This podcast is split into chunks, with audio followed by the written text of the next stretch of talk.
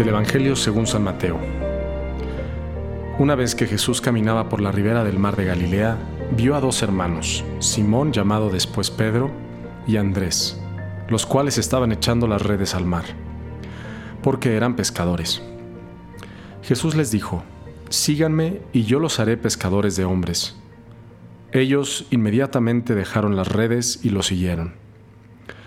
Pasando más adelante vio a otros dos hermanos, Santiago y Juan, hijos de Zebedeo, que estaban con su padre en la barca remendando las redes, y los llamó también.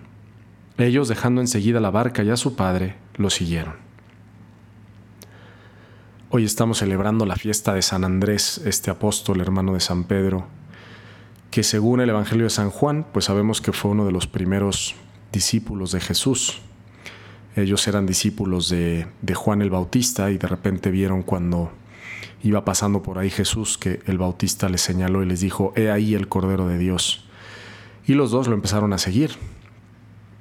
Y pues es una fiesta para recordar qué es lo que movió a estos hombres eh, a seguir a Jesús.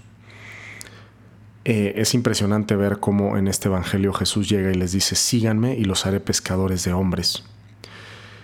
Yo creo que aquellos hombres que se encontraron con Jesús vieron, eh, encontraron un horizonte nuevo a sus vidas.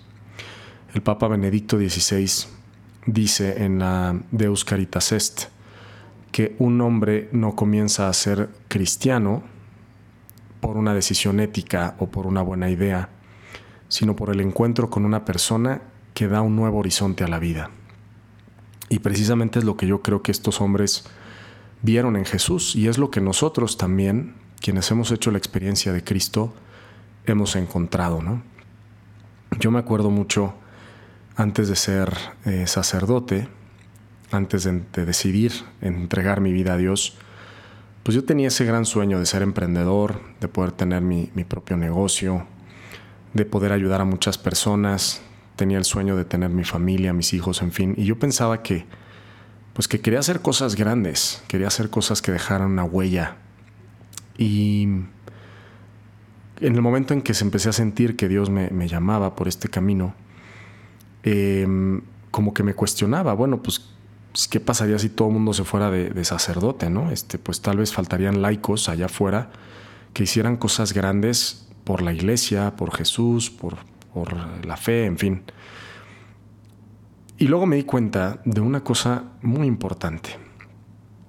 el acto más grande que podemos hacer es colaborar con Cristo en la salvación de las almas. Y bueno, un sacerdote pues concretamente se dedica pues a eso a través de los sacramentos, a través de la confesión. Es un colaborador de Cristo en ese sentido de una manera muy íntima, muy cercana. Y los laicos pues también están llamados a colaborar en eso, ¿no? O sea, no significa que solamente los sacerdotes, pero aquí esta frase de Jesús que dice, yo los haré pescadores de hombres, es muy fuerte. Porque pues estos hombres pescaban y pues tenían su, horizonte de vida probablemente no más allá de Galilea, ese lugar pues pequeño en Tierra Santa, con un lago muy bonito, pero probablemente ellos nunca estuvieron, nunca pensaron que iban a salir de ahí pensaron que siempre se iban a quedar ahí eh, pues pescando ¿no? y viviendo una vida tranquila.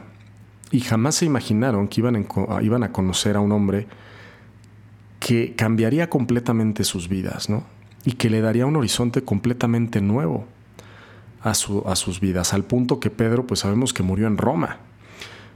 Ahora pues uno piensa, bueno, no está tan lejos Roma de, Israel, ¿verdad? Claro que sí está lejos, pero pues en un avión en unas cuantas horas estás ahí. Pero en aquella época, para esas personas viajar de, del actual Israel a lo que hoy, es Italia, pues era toda una travesía, ¿no? Era muy lejos, y más un hombre de la edad de Pedro, que ya cuando se fue a Roma, pues ya tenía una cierta edad. En fin, y pues no sé, pensar por ejemplo en Santo Tomás, que fue a acabar en la India, según la tradición, o en Andrés, que estuvo pues evangelizando a los griegos al parecer.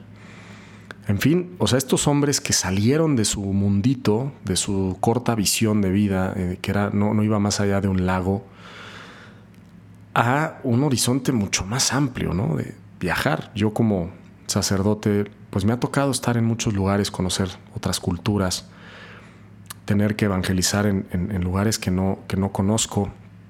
Y eso me ha abierto muchísimo pues la, visión de, lo que estamos llamados nosotros a, ser como, como verdaderos cristianos, seguidores de Cristo.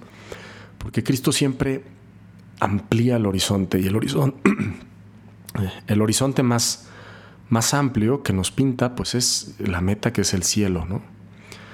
Y pensar que efectivamente la obra más grande que nosotros podemos hacer es llevar a las almas al cielo, ayudar a, Dios a, a, evangelizar y empezando pues por la propia familia. A mí me gusta mucho decirle a los, pues a los que se casan, pues que seguramente Dios cuando lleguen al cielo no les va a preguntar en dónde vivieron o en qué trabajaron, cuánto dinero hicieron, ¿verdad? Sino más bien, ¿tú qué hiciste para que tu esposa llegara al cielo? ¿Tú qué hiciste para que tu esposo pudiera llegar al cielo?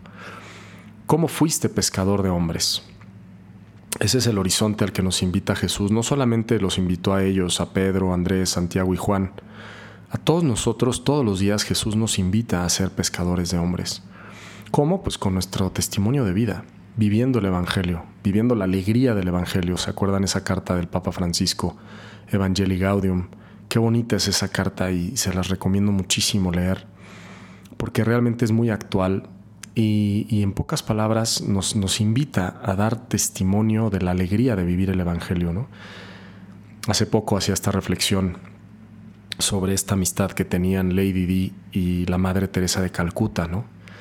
Y, es una pareja que siempre me, llamó la atención porque pues la Lady Di, pues siendo princesa de, Inglaterra, de una de las potencias mundiales, siendo una mujer tan guapa, donde todos los modistas del mundo querían vestirla, ¿verdad? Por, pues no sé, porque era una mujer muy fina y pues que tenía acceso a joyas y los mejores restaurantes, en fin y que luego pues se hizo muy amiga de, la Madre Teresa de Calcuta, que era una mujer pues pequeñita, toda arrugadita, sencilla, que pues su palacio era una, una casa vieja en Calcuta donde atendían a los más pobres de los pobres, que seguramente olería muy mal, pero que tenía una felicidad enorme en su corazón, la Madre Teresa de Calcuta, ¿no? ¿Y qué habrá llamado la atención a Lady Di de esta pequeña mujer pequeña, grande mujer, ¿verdad? Pequeña de estatura, pero grande de alma, que por eso es santa, Santa Teresa de Calcuta.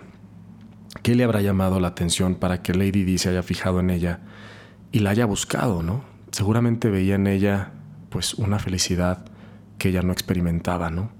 Seguramente los apóstoles vieron en Jesús eso, vieron la plenitud de vida que uno, que uno puede llegar a alcanzar cuando cambia de horizontes en su vida y cuando se da cuenta que Dios nos ha puesto aquí en esta vida, pues no solamente para pasar el rato y ser uno más, sino precisamente para trascender, dejar huella, para pensar en grande y sobre todo en grande pensando en que lo más grande que podemos hacer es colaborar con Cristo en la salvación de las almas. Entonces, pues ¿dónde? Pues en tu trabajo, en tu escuela, en tu familia, a tu alrededor. No necesitas tal vez irte a la India, ¿verdad? Pero bueno, ojalá que todos nosotros hoy en esta fiesta de San Andrés recibamos esa gracia de poder vernos a nosotros mismos como pescadores de hombres.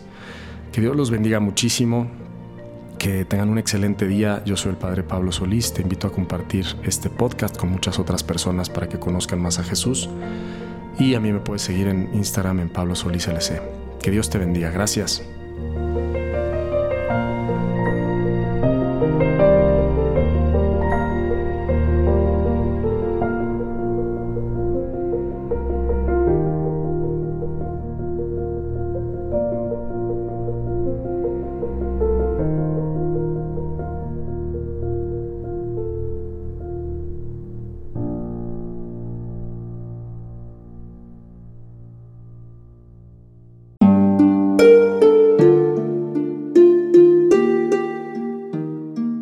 ¿Qué tal?